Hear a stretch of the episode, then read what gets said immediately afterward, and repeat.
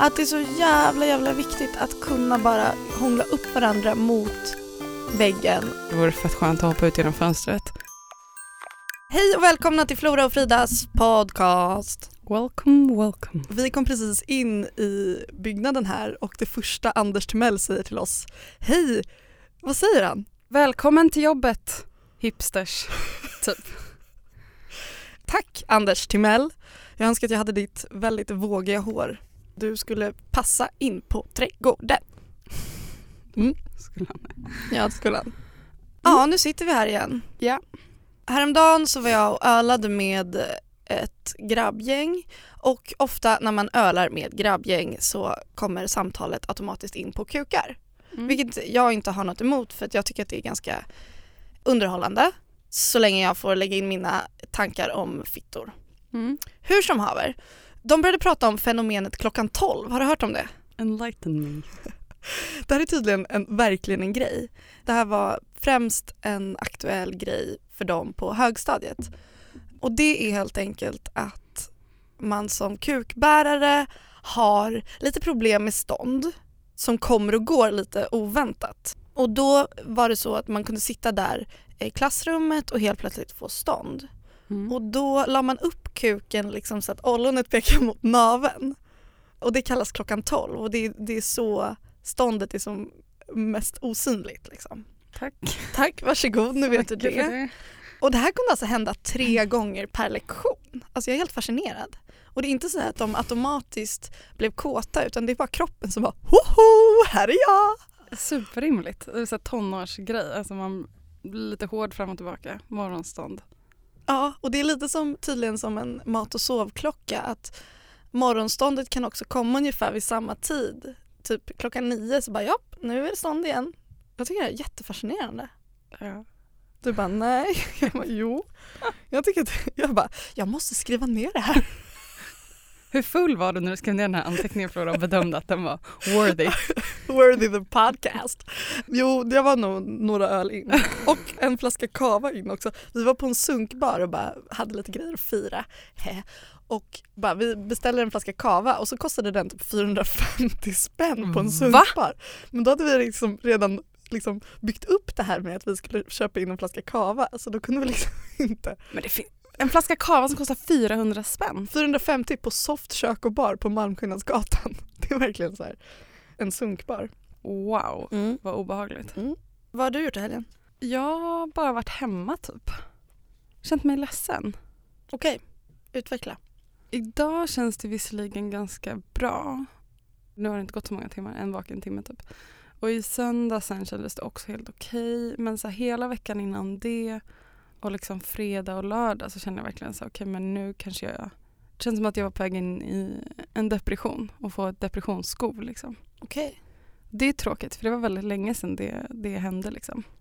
Är det något speciellt som triggat igång det? Jag vet inte. Alltså jag, dels har jag varit väldigt, väldigt stressad och känner att det är så många personer som vill ha saker av mig på ett sätt som man blir bara så himla trött på. Typ och hur så, då? ja, men så här jobbgrejer, det blir så ointressant. Och sen så, ja men så saker, alltså med personliga saker som har varit jobbigt liksom. Och under en längre tid och så har jag känt mig fett ful. Jag har också en sån period just nu. Så jag relaterar. Ja, det är tråkigt liksom. Men hur har du haft det då nu i helgen när du har känt dig deppig liksom? Vad har du gjort? Jag har mest eh, legat hemma typ, bara i sängen.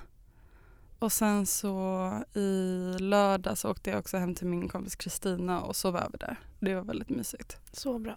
Ja, stukade foten på vägen hem till henne. Jag har också trampat i bajs och stukat foten de senaste Alltså, dagarna. fan. Det är så the universe. Men känner du fortfarande att det är en depression på väg liksom? Ja, kanske vi får se. Lite. Jag tror också att jag bara kanske behövde gråta ut lite för nu känns det ändå lite bättre. Mm. Men, ehm, ja, men det är mycket som bara är jobbigt liksom. Du har också jobbat extremt mycket på sistone. Och sist vi pratade så sa du så här, det känns typ som att jag ska gå in i väggen. Så jag tänker att det är klart att det bidrar till en utmattning som fan. Mm. Du har Ja, verkligen. på så jäkla hårt. Ja, verkligen. Men ska du liksom gå och snacka med någon eller har du någon tanke kring det? Ja, nej, nej, nej, nej, nej, det orkar jag verkligen inte med. Men jag, jag ska avvakta lite och så får jag, får jag se hur det, hur det landar liksom. Så får vi se sen vad jag, om jag ska göra någonting eller inte. Men varför resonerar du så att du inte orkar prata med någon? Nej men jag tycker inte om, jag måste ha någonting att prata om först liksom. Jag känner inte att det så finns någonting. Jag tror inte att det är något så specifikt som jag behöver liksom reda ut riktigt. Jag vet inte. Men det är väl det som de hjälper dig med i sådana fall? Att hitta det? Ja. men ja, vi får se. Helt enkelt. Okej. Jag brukar ha två ganska tydliga så här, kännetecken på när jag känner att så, okay, men nu börjar jag tycka att saker är lite jobbigt. Mm. Och då vill jag bara obs, liksom, ta inte mina ord för så, så stort allvar för jag är inte speciellt eh, suicidal. Liksom. Men då är det i alla fall ett, hur ofta jag tänker på att jag skulle vilja hoppa ut genom fönstret. Och då kan jag bara säga att så här, en, om man är verkligen en sjuk person då går man inte och tänker på det på det sättet utan då gör man det. Så det är verkligen ett friskhetstecken att jag tänker på det. Mm. Och då brukar tankekedjan gå typ så här. Ja, allt är fett jobbigt. Allt är jättejobbigt. Typ, vad ska jag göra? Ja, det vore fett skönt att hoppa ut genom fönstret. Kommer på att så här, nej, det vore också fett osoft att göra det. Jag borde åka någonstans. Jag vill bort härifrån. Mm. Och så går jag in på en sajt och så kollar jag flygbiljetter. Bara, ah, vart ska jag åka? Hmm, kanske Berlin, hmm, kanske någonstans varmt. Så kollar jag mitt schema, när ska jag åka? Inser att det inte finns någon tid jag kan åka. Okej, lägger ner hela planen och sen så tittar jag på film. Typ. Så, så går min loop och det slutar med att jag inser att jag inte har tid. Fy fan vad deppigt det är. Och sen slutar jag. Så det, det är en grej, hur, hur många tankar hoppar ut genom fönstret eh, situationen uppstår. Och sen en annan grej, det är att jag inte blir mörkrädd längre. Jag är ganska mörkrädd. Och det handlar ju om att så här, okay, nu är det mörkt och jag, jag, är rädd för någonting jag inte kan se eller om det ska hända någonting, tänk om någon vill typ skada mig eller något läskigt ska hända liksom. Men när man känner sig lite liksom, ledsen och, och nere och saker är jobbigt liksom, då, då blir jag, jag blir inte lika mörkrädd längre för då säger okej okay, vad är det värsta som kan hända? Att någon typ hittar, hoppar fram och typ eh, slår dig. Ah. Man bara okej, okay, det spelar ingen roll. Ja, men alltså, alltså så där är det ju och jag tänker att så är det oavsett vilken typ av, om man är uppfylld av en stark känsla. Att jag kan känna sådär när jag är i en så här nykär period Mm. att det är också så att så här, saker är inte läskiga. Mm. Typ lite på samma sätt att saker blir bara lite så här mjukare i kanterna och om man då, oavsett om man då är fett uppåt eller om man är fett neråt så blir det som att man kan sätta någon, det perspektiv Mm. till sina rädslor typ. Mm. Men det är ju ganska skönt i alla fall att du slipper mörkrädslan. Om man ska väga Ett saker mot försök. varandra. Ett försök till en, ja. Verkligen. Ska vi prata lite om det här med sex och mående? Mm. För det är väl någonting också som har påverkat ditt mående på sistone, typ din relation till sex. Ja, verkligen. Och vi, jag tror vi hintar lite om det här i första avsnittet också. Jag har tänkt så här, på vissa plan så är det någonting jag så vill prata om. Men sen har jag också tyckt att det är väldigt svårt att prata om. Och jag vet liksom inte riktigt hur jag ska, liksom vad jag ska säga om det. Först vill jag bara säga en grej. Och det är att, jag menar inte det här på ett otrevligt sätt, men jag vill inte ha mejl Mm. om svampinfektioner. Och jag känner att så här, jag ville prata om det här för att ändå på något sätt uppmärksamma att det här är ändå verkligen en jobbig grej, ett problem för väldigt många unga tjejer. Liksom. Men jag har redan suttit alla de här timmarna på olika forum och läst 15 miljoner grejer om vad man ska äta och inte äta och hur man ska göra och hur man ska duscha och inte duscha och hur man ska liksom. Så jag eh, orkar inte ta in massa mer information från olika håll utan vill bara liksom prata med min gynekolog. Så att även om det är så jättefint tänkt så tror jag inte jag att jag vill ha liksom 50 mejl om tips på vad man ska göra liksom från olika personer. Bra. Mm. Jätteviktigt. Men för ungefär sju månader sedan så fick jag en svampinfektion för första gången. Aldrig haft det i mitt liv förut. Mm. Och om man inte har haft en svampinfektion, det här gäller alltså underlivet då, så alltså man bär alltid på de här liksom bakterierna i ens flora, eller vad det heter. Oj, haha, det heter det.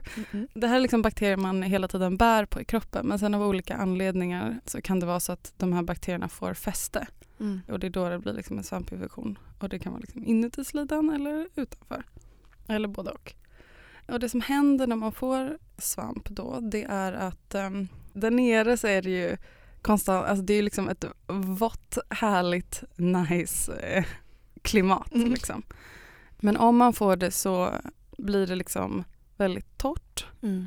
Det blir liksom, ja men det blir torrt och irriterat och rött liksom. Och, Kliar och skaver och svider. ja precis. Men också mer eller, min, mer eller mindre liksom. Och sen kan olika personer uppleva det ganska olika. Men, Men det är eh, väldigt vanligt med svamp. det är väldigt vanligt Alltså om med man svamp. kollar med typ sina kompisar så, så har de flesta haft det. Det är väldigt vanligt. Så om du som lyssnar inte har haft det så kommer du troligtvis få det någon gång i livet. Och då brukar det vara så att man köper någon kräm på apoteket eller man gör någon behandling och sen är det över på typ en vecka. Mm. Och om man haft det här så vet man att det är väldigt, väldigt jobbigt. Jag pratade med en kompis som hade haft det i tre dagar och hon bara det kändes som att så här, min fitta tog över mitt liv Ja. liksom, för att det är det enda man kan tänka på. Mm, jag hade det också typ i somras någon gång. Ja.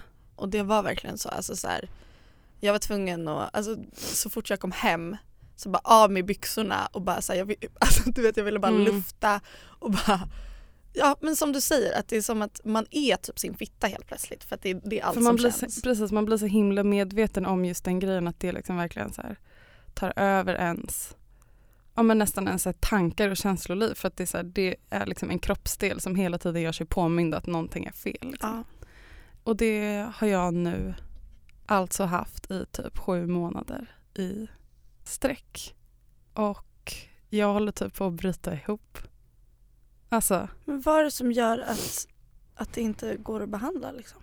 Jag vet inte riktigt ännu. Alltså jag har varit hos gynekolog mer än de flesta personer har varit i hela, resten av sitt, eller hela sitt liv liksom, på den här tiden. Och nu är jag inne på min andra långtidsbehandling. Och sen får vi se liksom. Hur fungerar den behandlingen? Nu är det typ helt ok. Och då, nu har jag ätit den behandlingen i två veckor. Ska äta den i fyra till. Mm, det är tabletter eller något? Ja, precis. Är det. Men... Um, oh, jag vet inte vad jag ska säga. Jag bara blir gråtig. Ja, men jag förstår det. För det som har varit en grej också är ju den här, det här med att du har varit så himla nykär. Ja, alltså det är en jätte, jätte... Har varit en jättejobbig kombo verkligen. Att så här, typ vara så himla nykär och vilja vara så himla typ nära någon.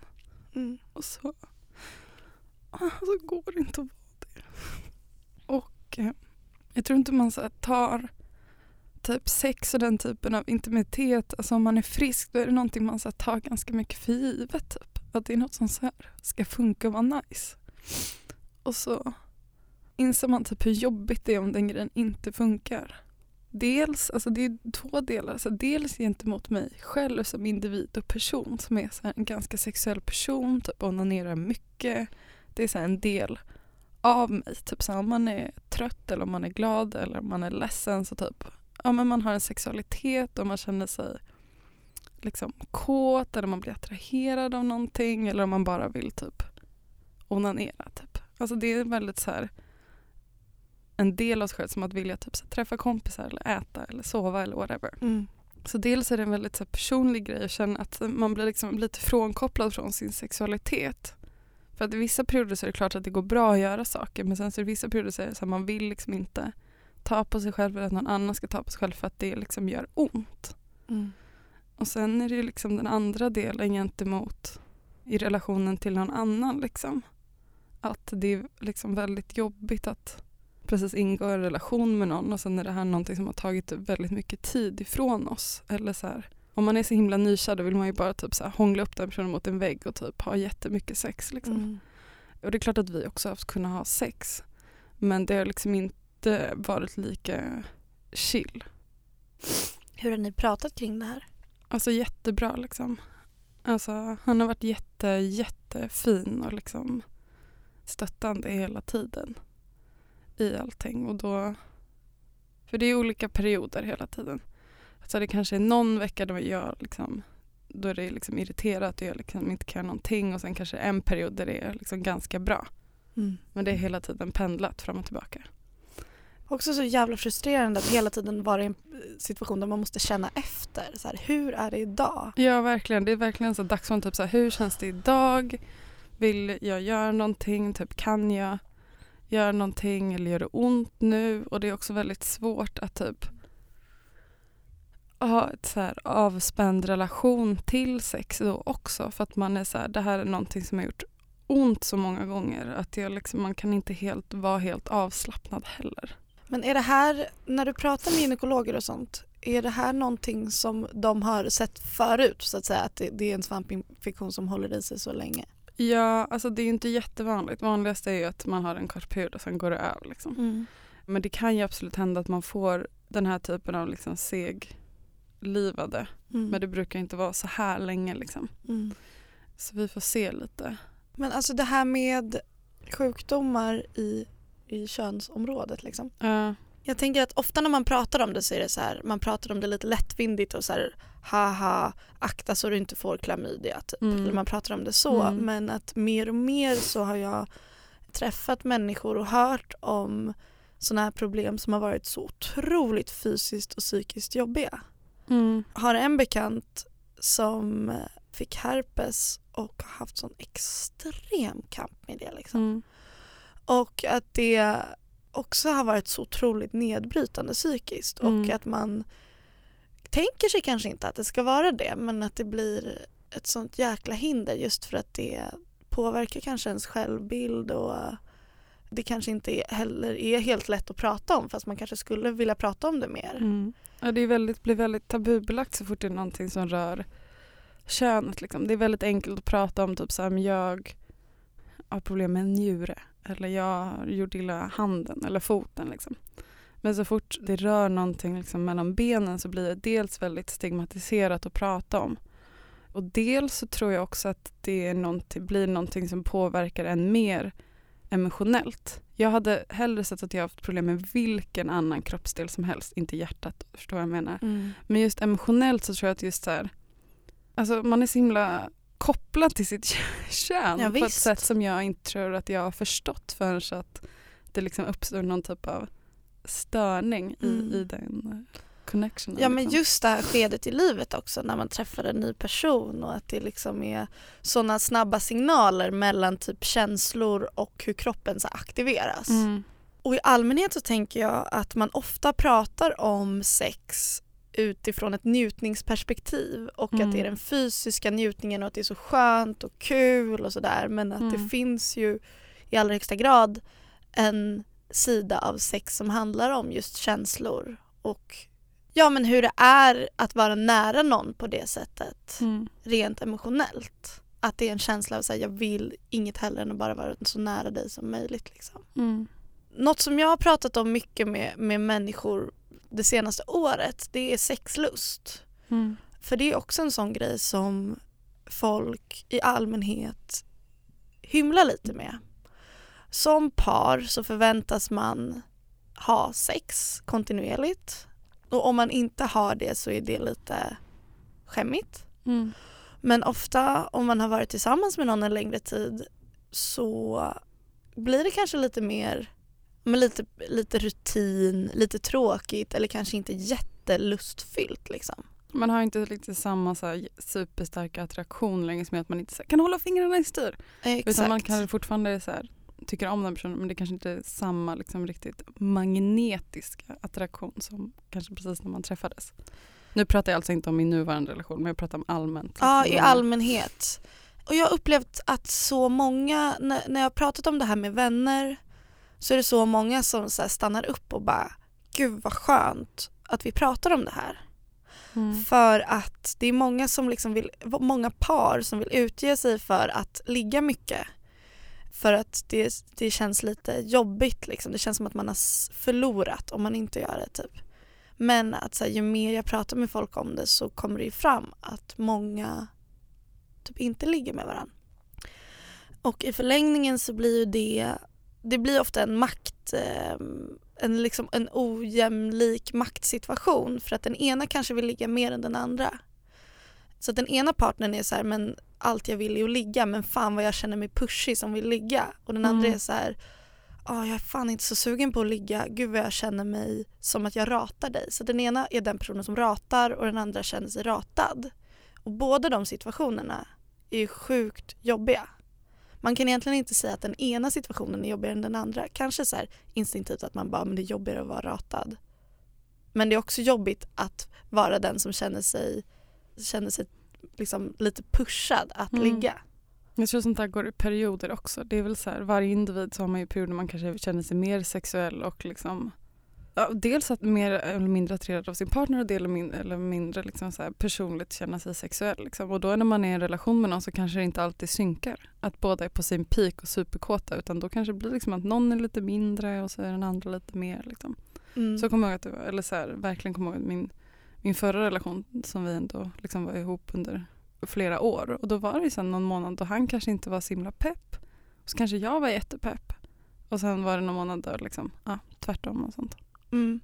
Och det är jättejobbigt att ta initiativ till att ligga och den man vill ligga med Mm. säger nej, jag är lite trött. Mm. Men det är också jobbigt att vara personen som känner att fan nej, inte en hand på min rumpa nu, jag orkar Mm. inte det liksom. Och det här är liksom mer emotionella grejer eller liksom kanske mer psykiskt styrda eller om man känner sig liksom sugen eller inte. Sen finns det ju så himla många parametrar som kanske mer fysiskt liksom hindrar. Då kan det antingen vara, jag som för mig just nu med liksom svampinfektionen och sen som du pratade en kompis till dig också som tyckte det var jättejobbigt med herpes och liksom med olika könssjukdomar och sånt. Eller om det är liksom andra grejer. Jag tänkte på um, ganska tidigt in liksom i när jag hade fått svampinfektionen och till en början så är det ju bara alla bara men ta någon salva, du köper lite kanesten på apoteket typ.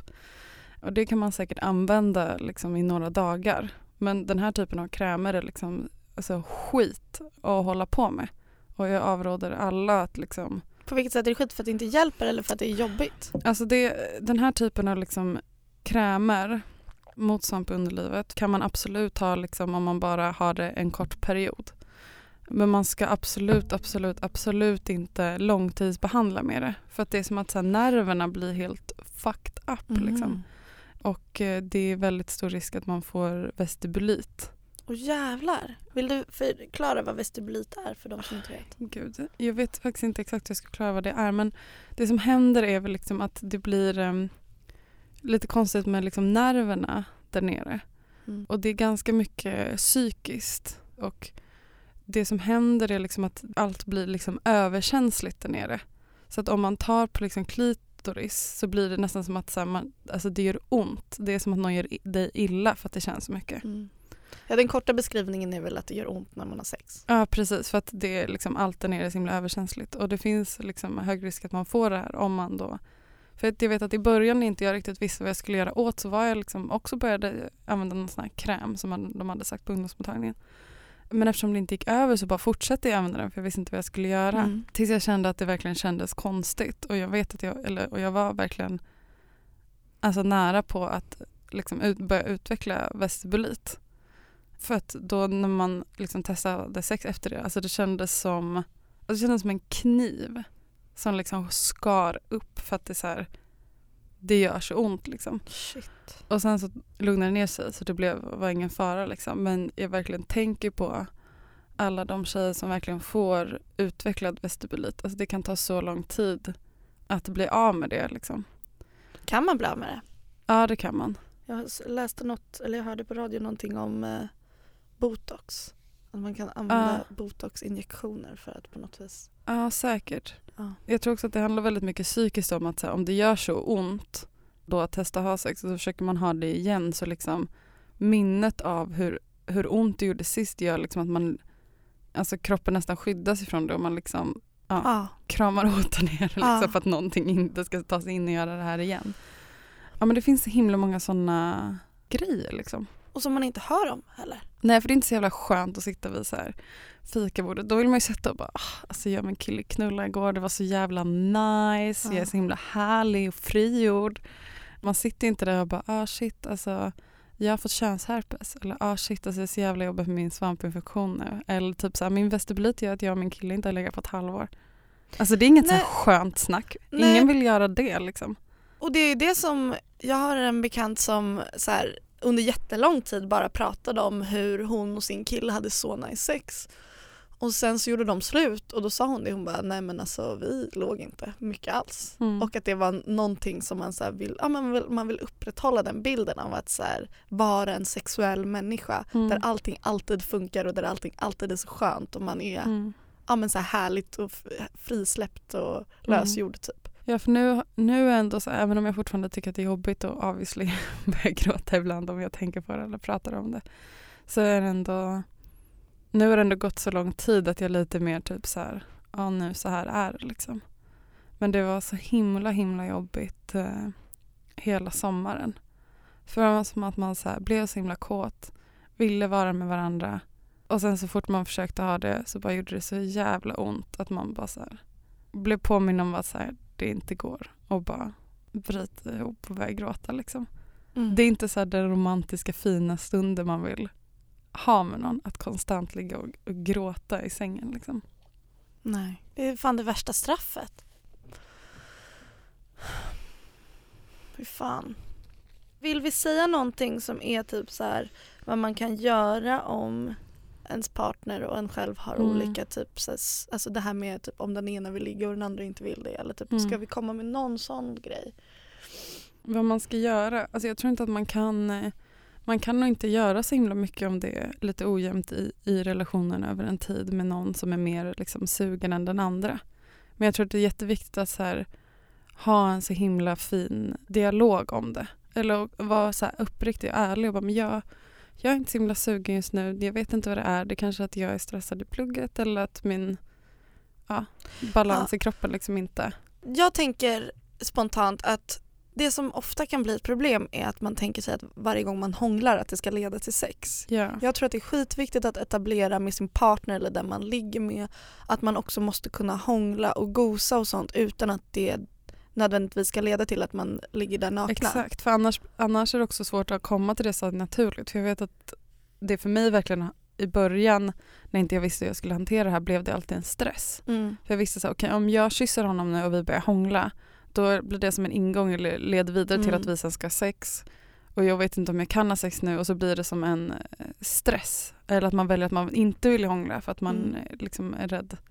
Oj, inte rädd men för att Nej, man men inte vill gå precis. vidare med vart det kan leda. Att det är så jävla jävla viktigt att kunna bara hångla upp varandra mot väggen och sen är det inget mer med det utan det, Mm. man kanske blir lite tänd och man blir glad men man måste inte sen knulla liksom. Nej, och det där hånglet blir heller inte ett dåligt hångel bara för att det inte leder till en passionerad natt. Nej, verkligen. Så det, det jag håller med, det är verkligen en jättefin grej. Då kan man prata med, med sin partner om det. Mm. Att ett hångel kan få vara ett jävligt nice hångel. Liksom. Sen tänker jag också att man ibland tänker på sin sexualitet som något konstant och att så här, sån här är jag. Typ Mm. så här, nej men jag är en person som inte gillar sex så mycket. Mm. Men att jag vill också verkligen slå ett slag för att det handlar om jättemycket om personkemi också. Mm. Och om man är med flera olika personer så kommer man uppleva att med vissa går man igång mer. Mm. Och det kan vara en väldigt härlig upptäckt att så här, oj men jävlar, jag kan bli kåt av att få en hand på min arm liksom. Mm. Jag kan bli kåt av att någon kysser mig i nacken. Mm. Om man inte har upplevt det på ett tag så uh, kanske man tror att så här, nej men jag är nog inte så sexuell. Och det här är ju någonting som jag har pratat med vänner om också som har varit i förhållanden där de varit så här, nej men fan jag, jag tror nästan att jag är asexuell. Mm. Och sen så har den personen kommit ur det förhållandet och träffat någon ny och är så här, jag kan inte hålla fingrarna borta. Mm. Med det sagt så kan man ju prata om sex och liksom få upp sexlusten igen i sitt förhållande. Det är inte som att det är dött nödvändigtvis. Det kan man säkert absolut jobba upp men att det inte behöver typ vara definiera, eller definiera hur en sexualitet är. Mm. Utan det är jättemycket från Mm. person till person. Och den man ligger med liksom. Verkligen. Jag tror verkligen så här, det senaste liksom halvåret för mig har verkligen min livboj varit dialogen hela tiden med min partner. Att vara väldigt öppen att så här, nu är jag väldigt ledsen för att det här och det här inte går eller nu känns det så här och så här. Och sen så tror jag också att man kanske behöver så här, men lite så här sänka kraven eller tänka om för sin bild vad, vad sex ska vara.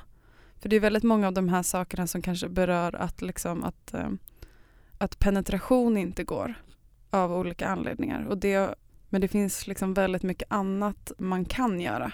För det viktigaste handlar om att man ska här, göra någonting som är nice för båda tillsammans. Mm. Mer än att så här, det är superviktigt att hans så här, kuk måste penetrera dig. Mm. Liksom. Och det kan ju vara allt från att bada badkar tillsammans till att massera varandra eller liksom ligga nära och bara smeka Exakt. varandra.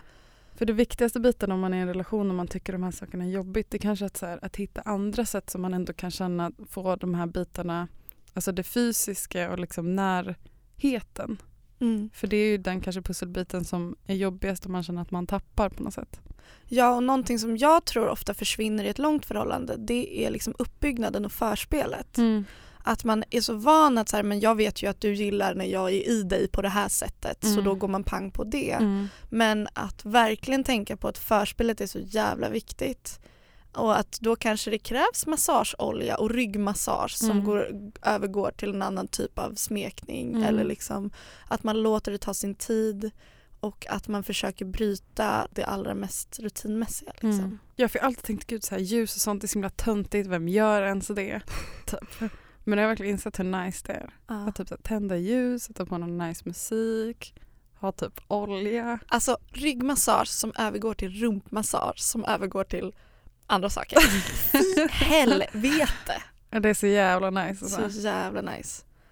Men så händer som bara, så här, olja händer som går över ens kropp. Och hela kroppen blir liksom varm och mjuk. Gud vad obehagligt jag blev nu. att jag bara, olja händer som går över ens kropp. Inte Nyper till i bröstet. inte ett dugg obehagligt. Med Bara- rösten, jo kanske. Kanske lite. En annan sak som jag tror också kan öka typ sexlusten det är om man känner, alltså för jag tror att ofta kan det vara att man inte är imponerad av sin partner. Att man kanske känner lite så här. Det kan vara att det, ens partner inte kommer sig för att göra saker eller inte har ett driv men alltså rent personligt så Mm. märker jag att jag blir fett tänd på när min sexpartner är typ så här du, ska vi hitta på det här? Mm. Eller ska vi, alltså som tar initiativ, allt ifrån typ vad man ska gå ut och käka till vad man ska göra i sängen. Alltså att det finns en, ett driv och ja men inte det här veliga, nej men det, du får bestämma. Så man ska säga till sin partner, jag vill att du ska vara lite mer driven. Mm, jag vill att du ska ta lite mer Och så köper man någon initiativ. Blondinbella-bok till den personen. Ego boost. Köp den.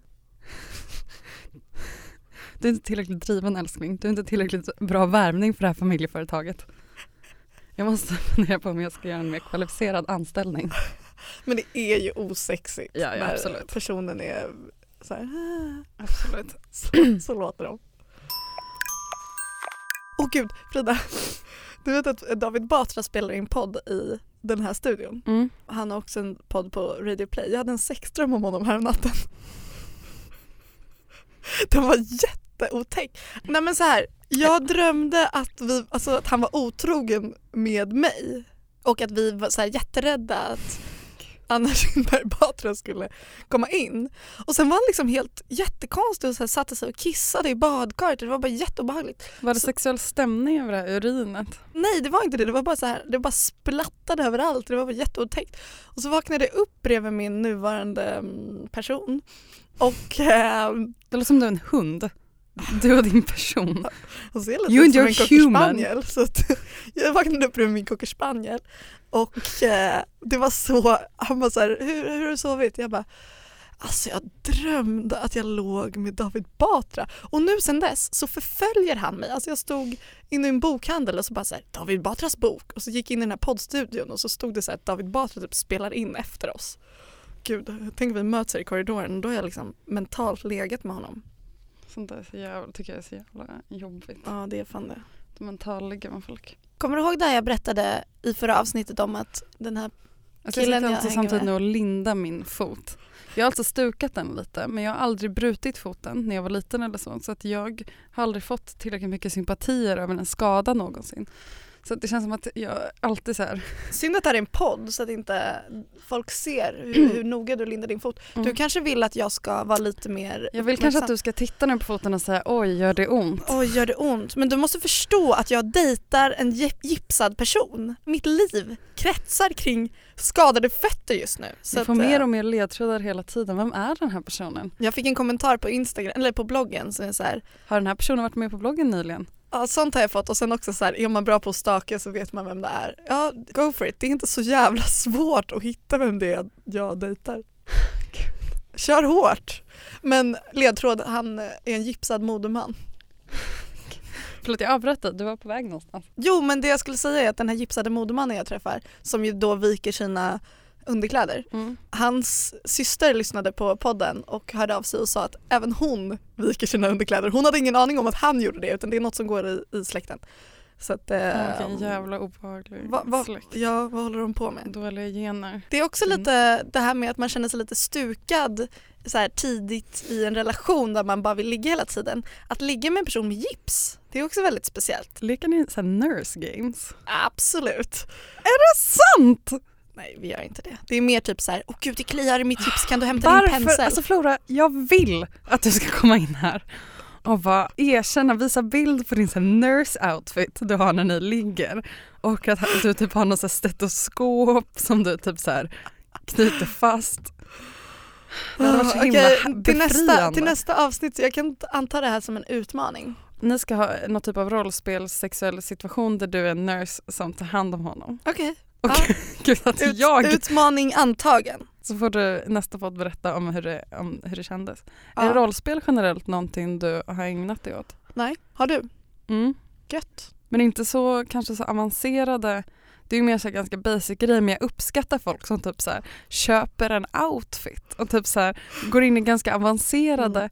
Och, alltså jag har en kompis jag har en kompis som, eh, som eh, hon hade kille och så de pratat med honom om att typ, så hon typ ville spicea upp det lite. Och så kommer hon hem till honom och då har han alltså, gjort ett helt script på en porrfilm. Jag älskar den här personen. Och då hade han verkligen så, så gav han henne ett manus han hade skrivit typ vad hon skulle säga och vad han skulle göra. Och så liksom filmade de här och klippte det som en ganska så seriös Jävlar! produktion. Liksom. Det är det man ska göra när man inte är så sugen på att ligga med sin partner. Man ska göra en hel porrfilm. Exakt. Wow. Mm, Jag okej. uppskattar den, inte bara typ så här, skön kille vi filmar när vi har sex utan äh, här är ditt skript, du kan ju sitta här och träna in dina repliker lite. Uppskattar när det tas på allvar. Mm. Ja, gud ja. Men alltså det är fascinerande hur snabbt man blir bekväma med varandra när någon är så liksom ehm, Ja men han hoppar ju runt på ett ben, han, han kan ju inte, alltså killen som jag Inte den här killen. Nej, inte porrfilmskillen. porrfilmskillen utan den här gipsade modemannen. Mm. Han eh, hoppar ju runt på ett ben och kan inte ta sig så mycket, han behöver mycket hjälp liksom. Jag måste handgripligen hjälpa honom med bära olika saker, hämta ut hans blodförtunnande sprutor på apoteket, kommer dit, vi har inte träffats så länge men det här var för några veckor sedan och står med den här killens lägg i handen och ska hämta ut de här sprutorna och hör mig själv säga hej jag ska hämta ut några sprutor till min kille. Och det är så här, det är snabbt hur, eller det, det är fascinerande hur snabbt man så här, Åh gud vad jag sitter här och ja, men det, här var ju, det här var ju någonting jag sa för att den här personen bakom kassan skulle förstå vem jag var i förhållande till den sjuka personen. Men det jag vill säga med det här är Du vet att man inte behöver berätta vad man har för relation till den sjuka personen om man har lägg. det, kän- ja, okej. jag, kän- jag trodde att jag behövde det. Det finns emotionella behov och så finns det verkliga behov. Och sen så åkte vi till eh, Hälsingland förra helgen och det var också så att vi skulle åka dit på en så här romantisk weekend typ.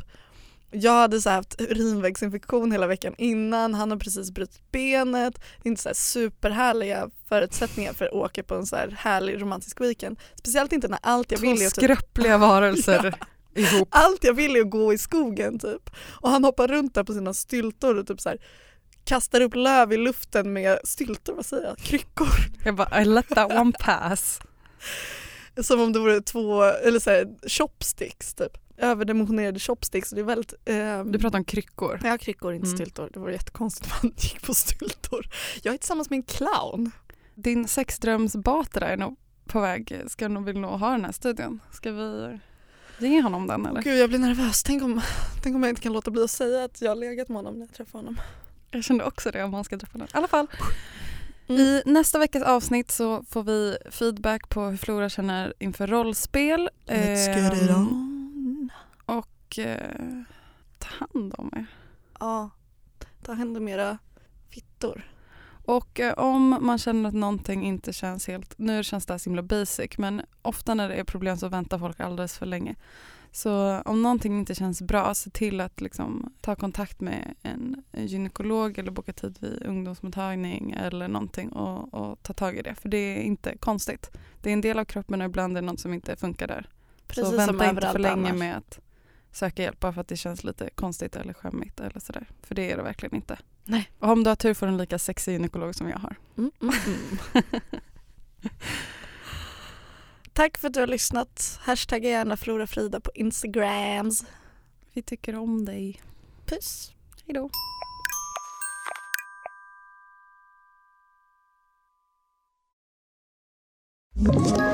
Ett poddtips från Podplay. I podden Något Kaiko garanterar östgötarna Brutti och jag, Davva, dig en stor dos skratt. Där följer jag pladask för köttätandet igen. Man är lite som en jävla vampyr. Man har fått lite blodsmak och då måste man ha mer. Udda spaningar, fängslande anekdoter och en och annan arg rant.